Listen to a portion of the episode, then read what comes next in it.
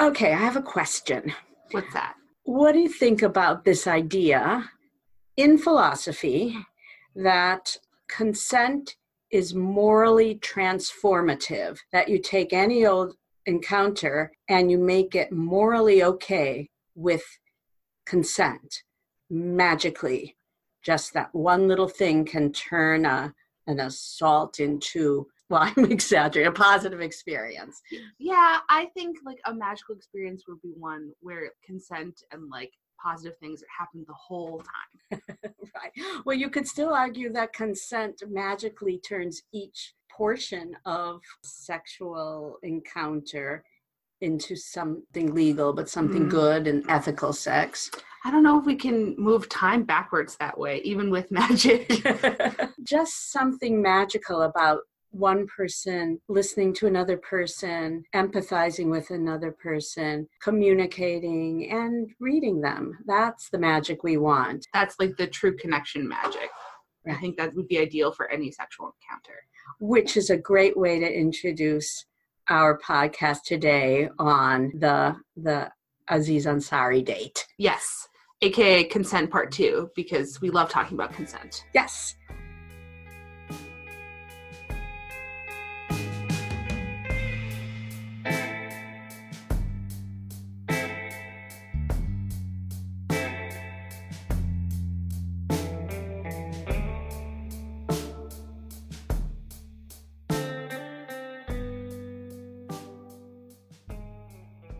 Hello, we're the Sex and Ethics Podcast. I'm Sharon Lamb, And I'm Madeline Brodt. and we like to talk about sex Mm-hmm. and ethics and ethics. We're back to our old strategies of thinking a very, very long time about something and then podcasting about it. I don't think it's a bad thing. I think we just get a chance to have some really deep thoughts. We need to kind of like meditate on this type of stuff for a while. We don't rush in when all of the podcasters and the op ed columnists are writing about the Aziz Ansari Day. We, we take it all in Yeah. and we stroke our beards. you like that one? I do. you?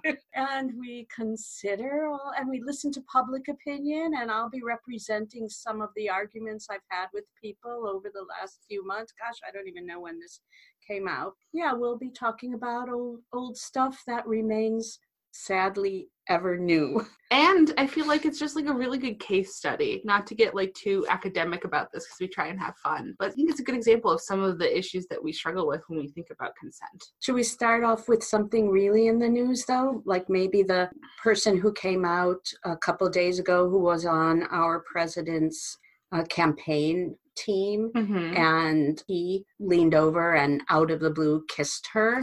Wow.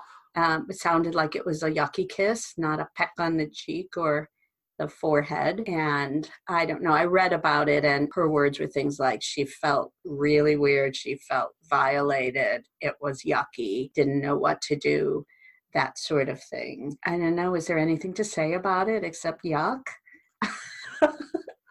I think yuck is is a good way to start talking about it. But I think just like we were talking about the magic of consent, I think we also I personally prize the words of the opinions of the person who it happened to, not so much the person who did the doing, if that makes sense. So if she felt yucky, I'm all on board with her yuckiness. Well, it, it's it's kind of funny. It just reminds me was when I was a teenager and Matt Cohen lunged at me and tried to kiss me when we were just friends playing, and I like reacted and I was mad at him, Mhm. and he was like, "You're gonna you're gonna freak out about this word." I thought you wanted it, Woo! All right. and he said you were doing this thing with your lips. What were you doing with your lips? I have no idea, but at least I got some feedback on this mis, you know, miscommunication hypothesis. Mm, So mm. Anyway, I guess it's a different version of your my dress. My little black dress does not mean yes. Yes. Right? In case uh, Matt Cohen's out there listening to this, I did. He contacted me.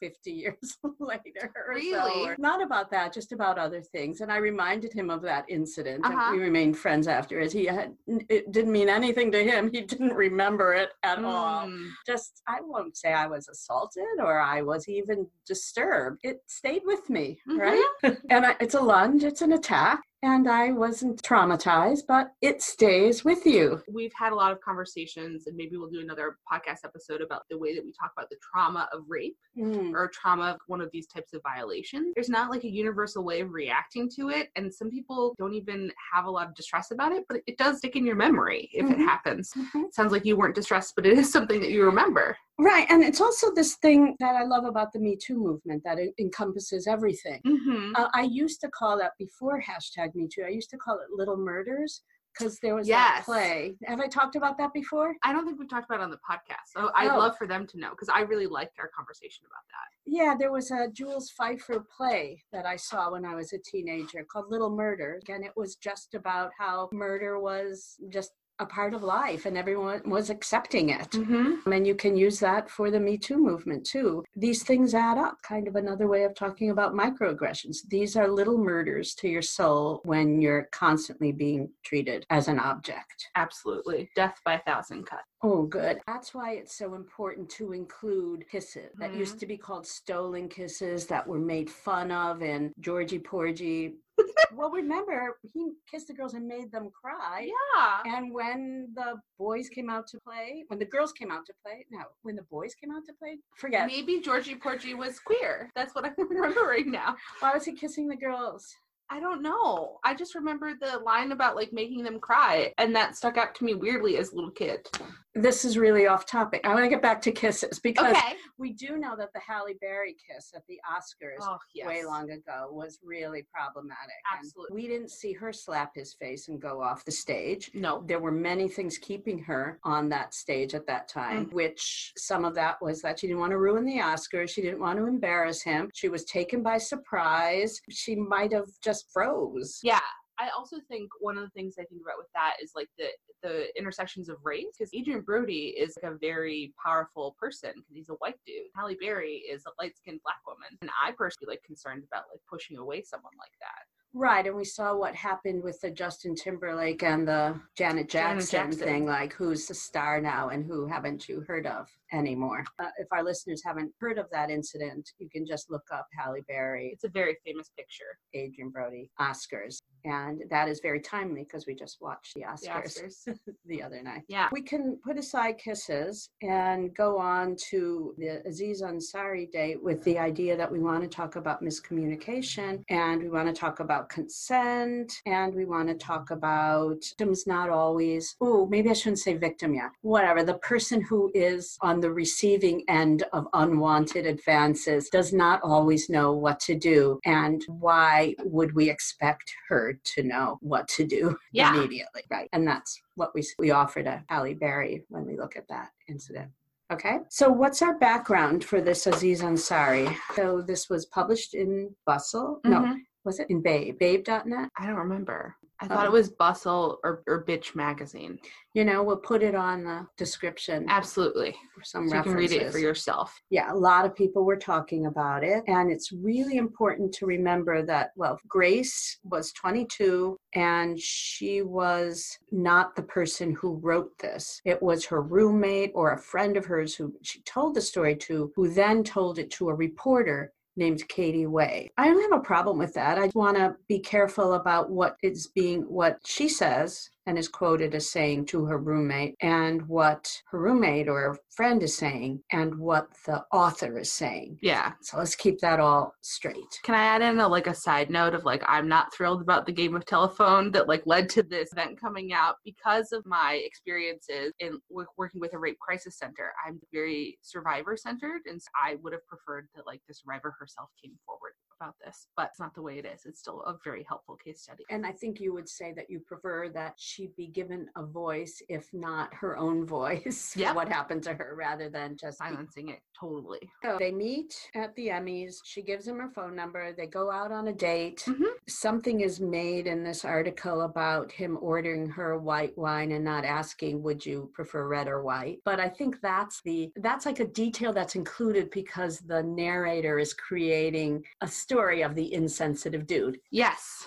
it, it almost reminds me of that classic video we watch in like Psych 101 about attentional bias, where all those kids are playing basketball and you're supposed to count the number of passes that they make, and a gorilla walks through the middle of the scene, but you're focused on on all those passes, and so you don't see the gorilla walking through. I feel like this retrospectively is drawing your attention to the gorilla kind of thing, Oh, if that yeah. makes sense. Yeah, that's a positive take to it. That these are the signs of a predator.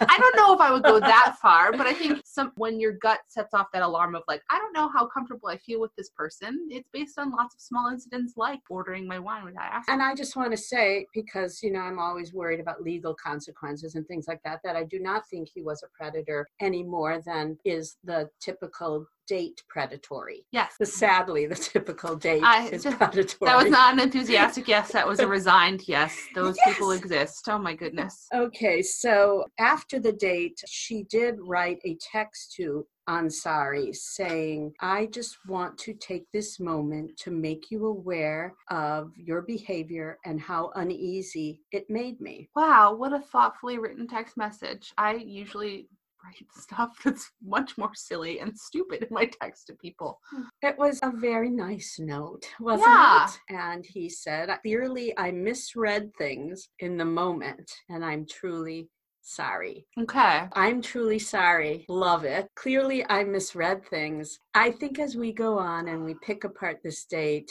we're going to question whether that's an honest response. Yeah. Anyway, these these texts were authenticated in different ways, and so I don't think we're uh, dealing with Russia here. No.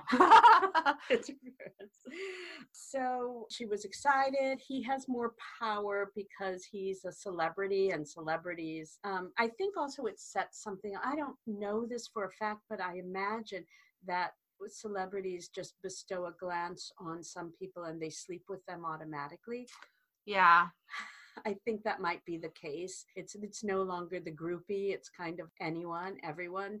Yeah. So we'll give him the expectation that, uh, and we'll say, that's really nice. You went out for dinner first, Steve. Yes. Given. Yes. Given he might have assumed, here's somebody who's a fan who wants to sleep with me. Yes. There's also a name for that in the com- comedy community. What's it's that? called the chuckle fucker. Wait, so the comedian is a chuckle fucker? Or No, The- the comedian attracts chuckle fuckers. You're after the chuckle? yeah, yeah, yeah. It's it's a phenomenon that mostly male comedians experience. Like after the show, there'll be lots of women who said, "Oh my god, you did such a great job," and then like they go into bed really quickly. That was a very bad snap. That's a Oh. better one. And snap, the top's a game. Yeah, it's probably within his realm of experience to have someone so easily want to have. So bonus points on going to dinner still. right. Okay, so then they're back at his Tribeca apartment where Taylor Swift has a place too. Is that included in the narrative to show he's wealthy? And that, or that the power, and it's an impressive, it's like she's the innocent, awestruck fan a little bit. Yeah, because doesn't she live in like an entirely different borough? Probably Brooklyn, Brooklyn or Bushwick or something. something, Yeah. yeah. some places cool, but like definitely like less expensive. So I think it's kind of setting up this we're from two different worlds type of thing. And she walks in and compliments his marble countertops in the kitchen. Oh my God, you know where I'm going on this one. I hate every movie has that scene where the guy lifts the woman up on the kitchen counter and does it to her there. No foreplay, as if Nope. she's like totally ready Mm-hmm. and she's like a steak Yep. on the cutting board. There's something magical that happens to women's vaginas when you walk into a kitchen. They're just automatically lubricated, and it's totally fine to just immediately have sex. Where does this fantasy come from? Why lift people on a kitchen counter? Why? Why? Why? I think in my analysis of that kind of situation, I think it's all about gender roles. The guy is like powerful enough to pick you up, so he has to have like a lot of like upper body strength to like pick you up and put you on the counter. He also shows like he's insatiable. He can't wait to go to the bedroom. So this is reinforcing a lot of hegemonic masculinity stuff. Wow, that's really good. And also that he's tall enough because those kitchen Oh. are pretty tall. Uh, uh, they're not tall enough for me, so I wasn't thinking about that. But yes, I agree. And then for women, I think it's also this idea that like I'm tiny and delicate enough up like a special object and be placed on the counter. like over the threshold kind Yeah, of yeah, yeah. That's what it reminds me. Yeah, well, I mean, another trope in movies is the backing a woman up against a door or something. Oh, yeah. that kind of against a wall. That seems a little bit different because you're not seeing skirt up. You know what? Women who wear pants, that kitchen scene won't work quite as well, will it? That would be very awkward. Please hold. My skin tight pants are stuck around my calves, and we can't do this right now. and I don't know about you're you pro- you're a baker. Madeline is a baker. She's a wonderful baker, and so, so, is Sharon. She keeps her kitchen counters probably spotless all the time, but my kitchen counters have just a lot of gunk on it all the time. And I'm not really a big fan of like having sex in an area where I'm like making. I don't know about you. Maybe that's I've had too much like kitchen safety stuff beaten into me. But Well, it Mm. turns it turns out she is food because he starts kissing her and then performing oral sex on her, and maybe that is because he's a shorter man. Oh my So goodness. That's is he a shorter man? Am I? I, I he is think a shorter and man. so there wasn't going to be the movie style intercourse Mm. that we would think. And so, and she says everything was pretty much touched and done with 10 minutes of hooking up, except for actual sex. She means vaginal intercourse, of course, by that. At this point, she is responding, I'm assuming. She's probably doing that dual consciousness thing like, hmm, this is happening really fast hmm okay, okay. It doesn't say she pushed him away. It doesn't say anything there. It's just like, okay, this is a way this is going to go. I think that's a typical reaction, the kind of watchfulness about, so what's this going to develop into? And okay, I'll try this. Yeah. There's also, in addition to that watchfulness, maybe some enthusiasm goes down. I imagine at this point she was probably enthusiastically participating in like a makeout or something, being an equal participant in it. And then it started to become uncomfortable for her. And so maybe she was less enthusiastic. Maybe she wasn't moving her hands. Her hands were like mm. staying in the same place or something like that. Right. And there's also, I think, a typical female experience, heterosexual female experience, where a guy is awkward and doesn't know what to do. Yeah. and does rush it and that you you know you're sort of saying how do i not hurt his ego by saying this does not feel very sexy right now and so you Uh-huh. kind of go along with it and you're looking for an opening because you're kind of still open to sex but you're kind of looking for an opening to communicate let's try it this way Yeah. i would say that there was no message yet to him from her to misread Yeah. From the stuff we know. Yeah and and then she describes this vish this move he keeps making the the author is calling it a move uh, oh no it's it's a Wait. quote from her Did we skip a second? Oh wait, wait. Oh, sorry. I was like, we moved further into this scenario than I remember. Okay, yes. So then he he said he's going to go grab a condom, Okay. and and she said something like, "Whoa, let's relax for a sec. Let's chill." Okay. That sounds like a kind of you That's know, a yellow for me in Yeah. terms of like stoplight stuff. Yeah, it's a uh, let's, and it doesn't mean I don't want to have sex or Yeah, anything. It It just, just means says, "Give me a few moments, and we'll think. Let's talk a little. Yeah. maybe I need more wine or something. yeah. know? Or maybe like I'm just enjoying the experience of like what we're doing right now. I don't want to move on to a new activity. Yeah, Because yeah. didn't this happen like relatively quickly? It wasn't within ten minutes up on the counter. Ah yes, okay. And then he kept putting his fingers in his mouth. Oh, in her mouth. Okay. Two fingers in her mouth. And I guess the quote is in my throat to wet his fingers. Um, and then he goes straight for my vagina and tried to finger me, which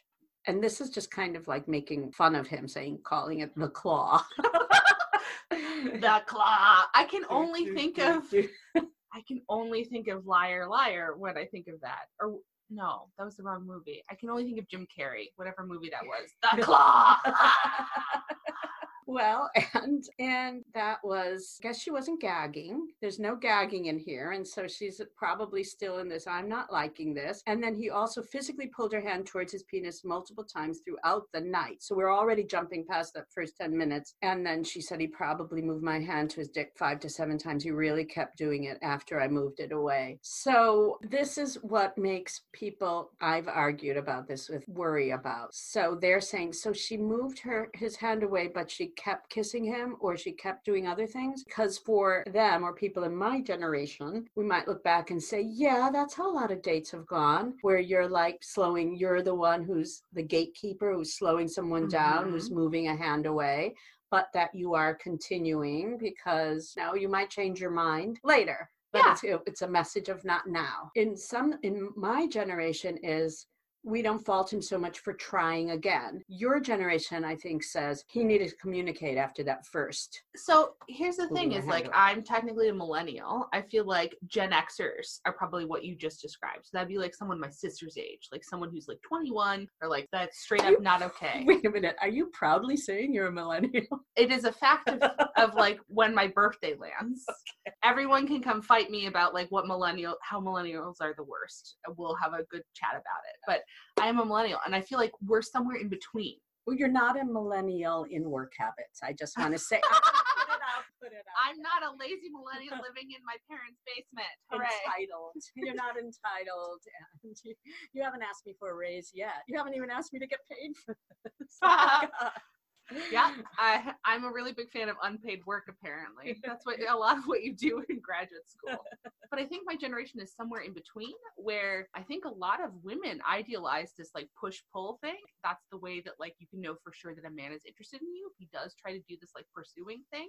But they also have this kind of in the back of their mind, like I also feel uncomfortable with that. There's like an imaginary line that most women set up. I think that's worse than my generation. I agree. I mean, I I, don't think we agree. ever thought this means they're interested in us. We just thought, oh, they're biologically programmed to just keep pushing it, and Mhm. we have to be the ones who stop them because they're so they're they're something like Oh, that. yeah. But yeah, oh, I don't like that. That you prove that this proves he's really interested. Yeah, I mean, I think this is like a mixed thing. Like we're giving men back their humanity, right? They're not total animals, but Yeah. it's also buying into more of those problematic sexual scripts than I really would like. I hope my generation grows out of those as we age. Or your sisters, or are, are, is there a new Gen Z right now? I think those are the ones that are like in middle school or high school right now. Oh, well, we shall see. They're the, I mean, I don't know what's the porn generation. They're not. The Gen X's are the porn generation. Yeah. Yeah. I think we'll get, we'll do that on some other episode. So, but the main thing was, according to the narrator, that he wouldn't let her move away from him. She describes there was 30 minutes of her getting up and moving across the room and him following and starting to stick his fingers down her throat again. She said it was really repetitive. It felt like a fucking game. So this, I think, is like a striking point in the scenario. I don't know if you felt that way when you first heard about this story. Moving across the room seems like something I've never done in this kind of situation, and that feels like a more clear type of messaging than some of the other stuff that she's said that she's said. I think uh, when I have moved across the room, it was to get my purse and coat or something. Yeah. And that, so moving to another place. I mean, but she was clearly saying, I want to slow it down. And he took it as a game, or he didn't care. Yeah, I guess that was bad of me to say that, that he took it as a game. But she says that She it says felt like a fucking game. Like, he says, this is what we do. You're the mouse and the cat. well, that is a the game thing is part of sexual scripts. I mean, like it's not unreasonable to think that. um i think sometimes when we call the, i feel uncomfortable calling it a game because these are high stakes it's people i don't like the idea of like playing games with people Right. And there's a feeling of her acquiescing a bit to this, which Mm. I can understand. As she says here, she most of my discomfort was expressed in me pulling away and mumbling. I know that my hands stop moving at some points.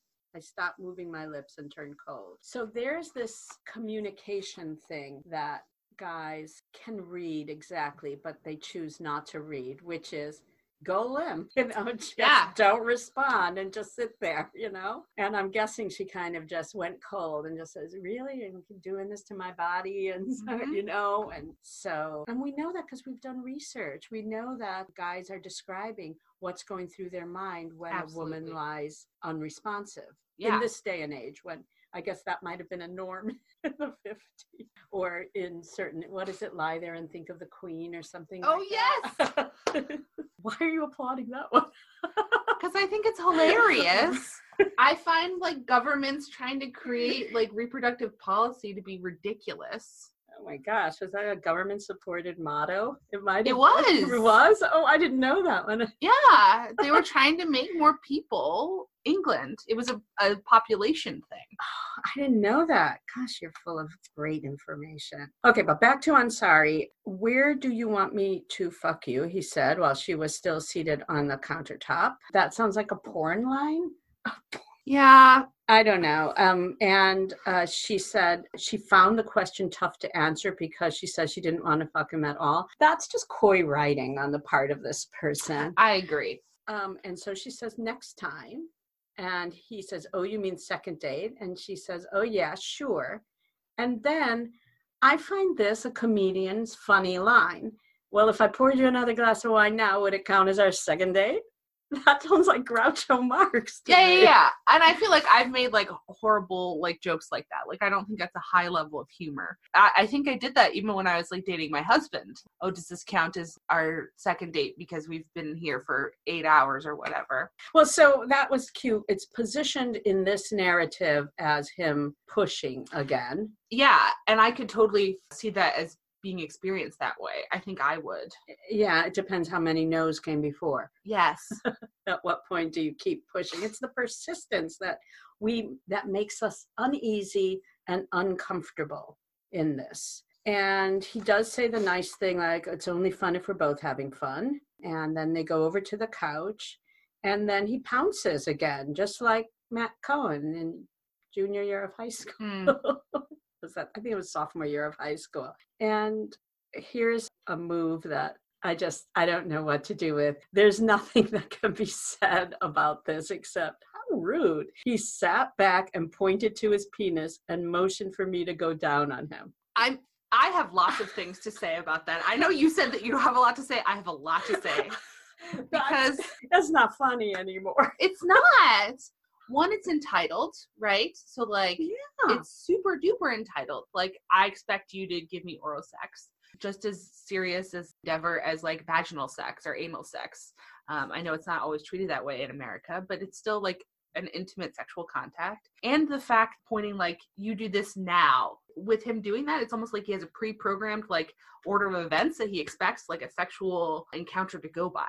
And now is the time where you give me oral sex. Ah, huh. I didn't think of it that way, but it's definitely an expectation and there's definite entitlement to it too. I guess there's this thing about it feels like a slave or something to me. Yes, Like perform this act. I will lie here. yes. another woman will come and feed me grapes at the same time like that kind of thing i also feel i don't know that like takes a lot of sexiness out of sex if that makes sense like being ordered to do something like that Okay, so, s let's imagine the scenario where she said, No, I'm uncomfortable. I don't want to do this. And she's back on the couch and he's chilling. And then he makes a pouty face and he like laughs and then he points. my penis is sad you need to put your That- mouth on it to make it feel better that I think would be funny because it's it's doesn't sound it doesn't feel so entitled. It sounds like a little begging, and then well, it sounds typical, and then it sounds like there's an opening for her to say, "No, I'm sorry, little boy." no, i you don't even that like feels that. i don't even like that i don't know if i'm being just like an angry feminazi today but i don't even like that because i feel like you know that's prioritizing his needs over hers if she already said like no he can survive with a case of blue balls Yeah, but I mean, I you can't uh, fault him for asking. Absolutely So it's how he asks. So no, I'm p- pathetic, and no, I'm king of the universe. Right? Yes. Just so does this mean I'm not getting a blowjob? How's that? And she goes, I yeah. like that. Be like, yeah, you're not getting one. He'll be like, cool. Glad we're clear. Okay, so what do you think of this language? He Hmm. led her from the couch to a different part of his apartment, and he brought her to a large mirror, bent her over, and asked her again, "Where do you want me to fuck? Do you want me to fuck you right?" So I'm I'm paying attention right now to he led her and he brought her, Yeah. and we could also look at all the disgustingness of his language and you know the bending her over and that sort of thing. Mhm. But In my mind, it's a letter brought means like he like grabbed her hand or something like her over there. I don't know if that brought up in your I, mind. I just want to see it. I just want to see somebody say, "Where are we going? What are we doing?" You know, because this is halfway through, and she's already a little pissed at what's happening or at least disoriented. especially since she was already doing the disengaging, being very still. I could imagine her staying, walking really slow or something like that, or having him like pull her arm to her her full extent instead of like having her arm partially. So we don't know how she responded to that, but we do know that when he bent her over and she said, No, I don't think I'm ready to do this. I really don't think I'm going to do this. She's using that sweet, polite language that Yeah. women als- often do because they don't want to hurt a man's feelings. Yes, it's a very gendered refusal. Mhm. Before we talk about this, though, I, I really find it striking where he took her. I don't know if you noticed the fact that he took her over to a large mirror, bent her over, and asked, "Do you want to fuck here?" It sounds so pornified. To Oh, me. yeah. So, so porn. so porn. He wants to be watching himself. It was too early in the relationship to say, Can I take a video of this? Yeah, but I think I wonder how much that influenced his own expectations for sex, and that perhaps that that's a contributor to this. And why somebody who's been so smart in his TV series doesn't see this as such a power thing. Yeah, to do. So they got dressed. They're watching Seinfeld. She'd never seen this episode before. I feel that that detail is put in there like, oh, well, this is interesting. I think I'll stay. Yeah. Explaining why she'll stay. And then she said that's when the reality sank in. It really hit me that I was violated. I felt really emotional all at once. And when we sat down there, that that whole experience was actually horrible. I totally believe it could just sort of occur to her through all Mhm. that negotiating or something like that, Mhm. that she felt violated. And I have no problem with that word. yeah, Okay. How about you out there?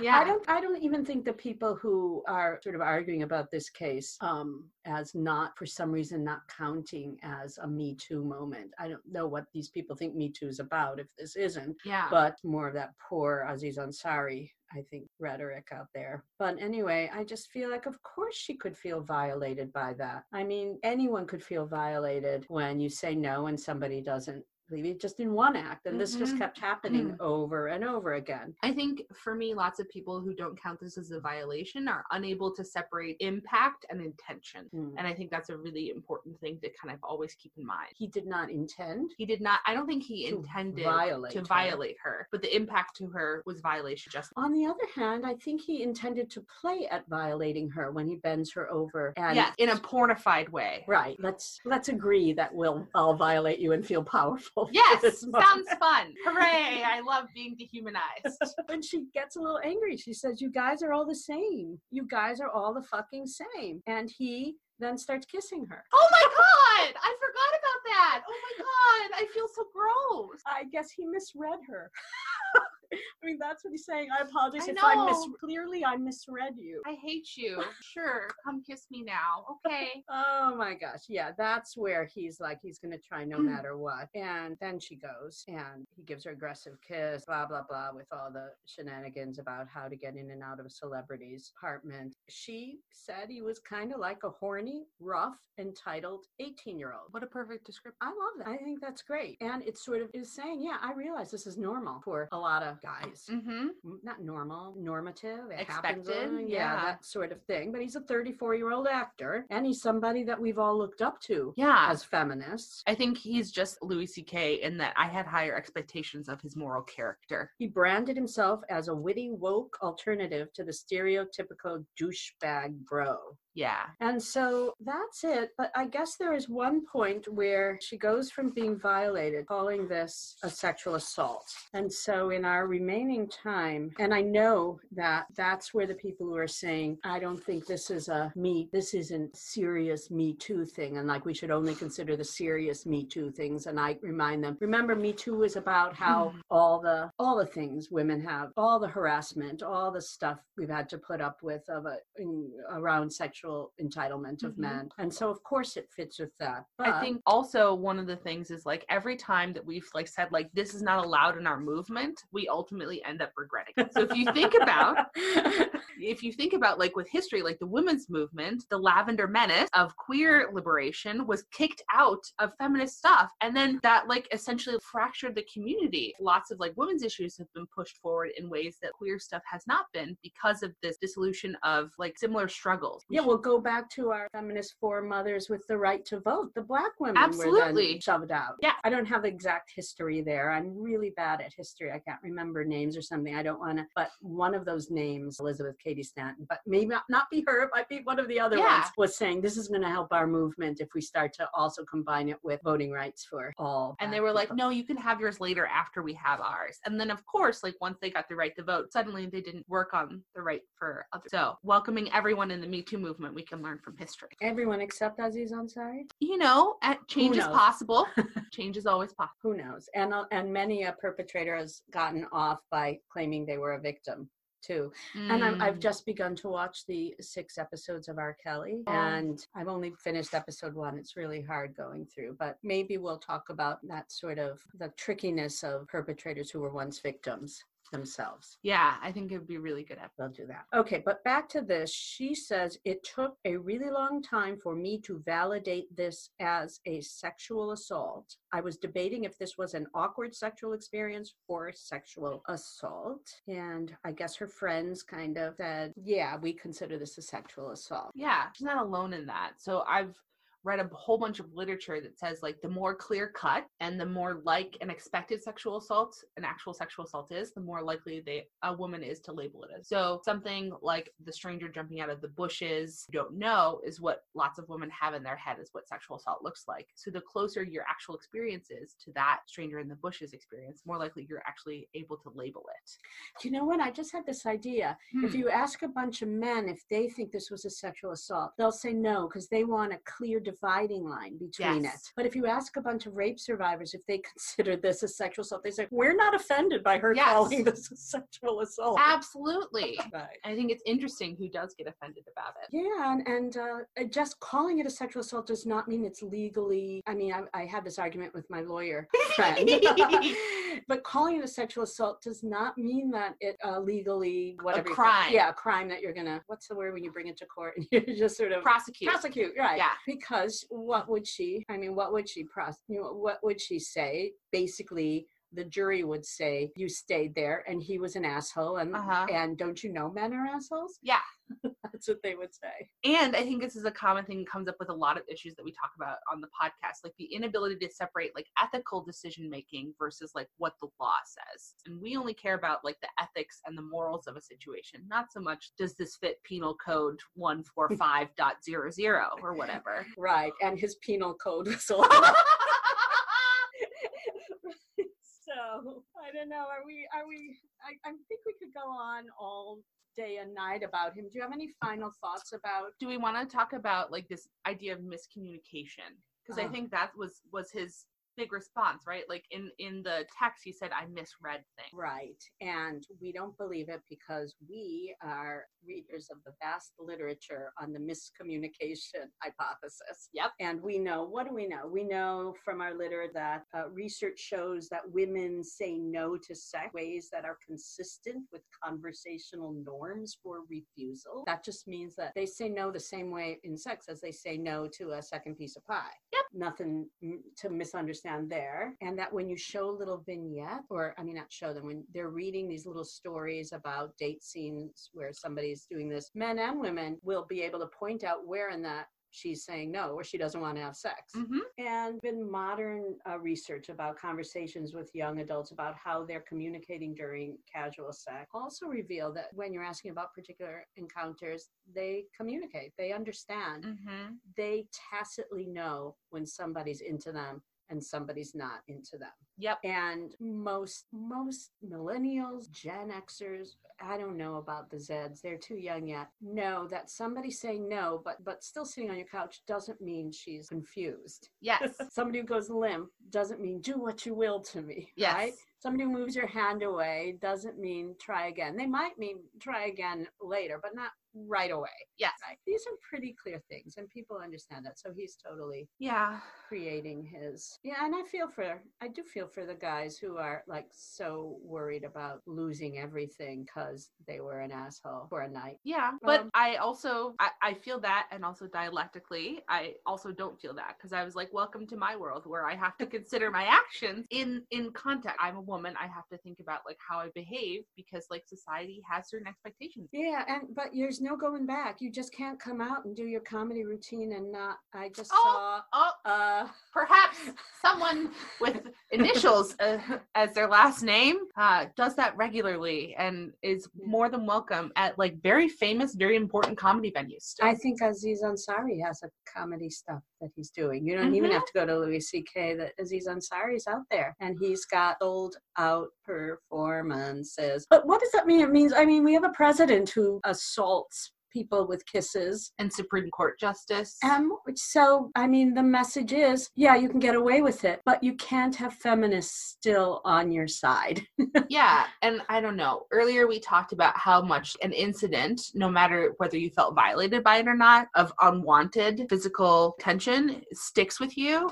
I just find it so frustrating that it doesn't stick with them. Yeah, yeah. And if he's done this once, he's probably done this to like, you know, a dozen. And even if it's just 10%, 1.2 women who've been armed for life by Mhm. this, it's that's too many. Yeah, Can he just be more apologetic? Can they all just be more apologetic? Can they all sort of publicly say what they're doing about this? I, I that would be a topic for a whole nother episode. Like, how do you come back from this? How do you ethically respond to these types of allegations? I love it. We will do that. Sounds like we're wrapping up. We, of course, want to thank Dan, our wonderful sound engineer and editor. Yes, thank you so much, Dan. We really appreciate you. When we were prepping for the podcast, Sharon was reminding me about how you used to be in the uh, room right next door to our lab, and you used to listen to all the conversations we were having in research team. and then shouting things out like have you heard about this in the Yes. news and so once again you're um, you're the man on the sideline supporting our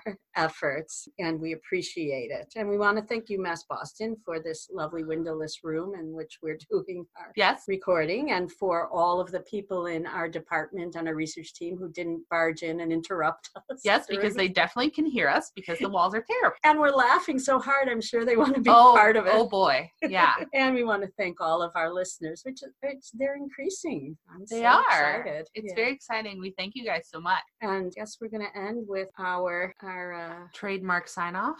and advice to you all: Yes. be good, Be good. be good. yeah. Oh, we didn't talk about Daisy. Uh, Ah, okay. it's okay.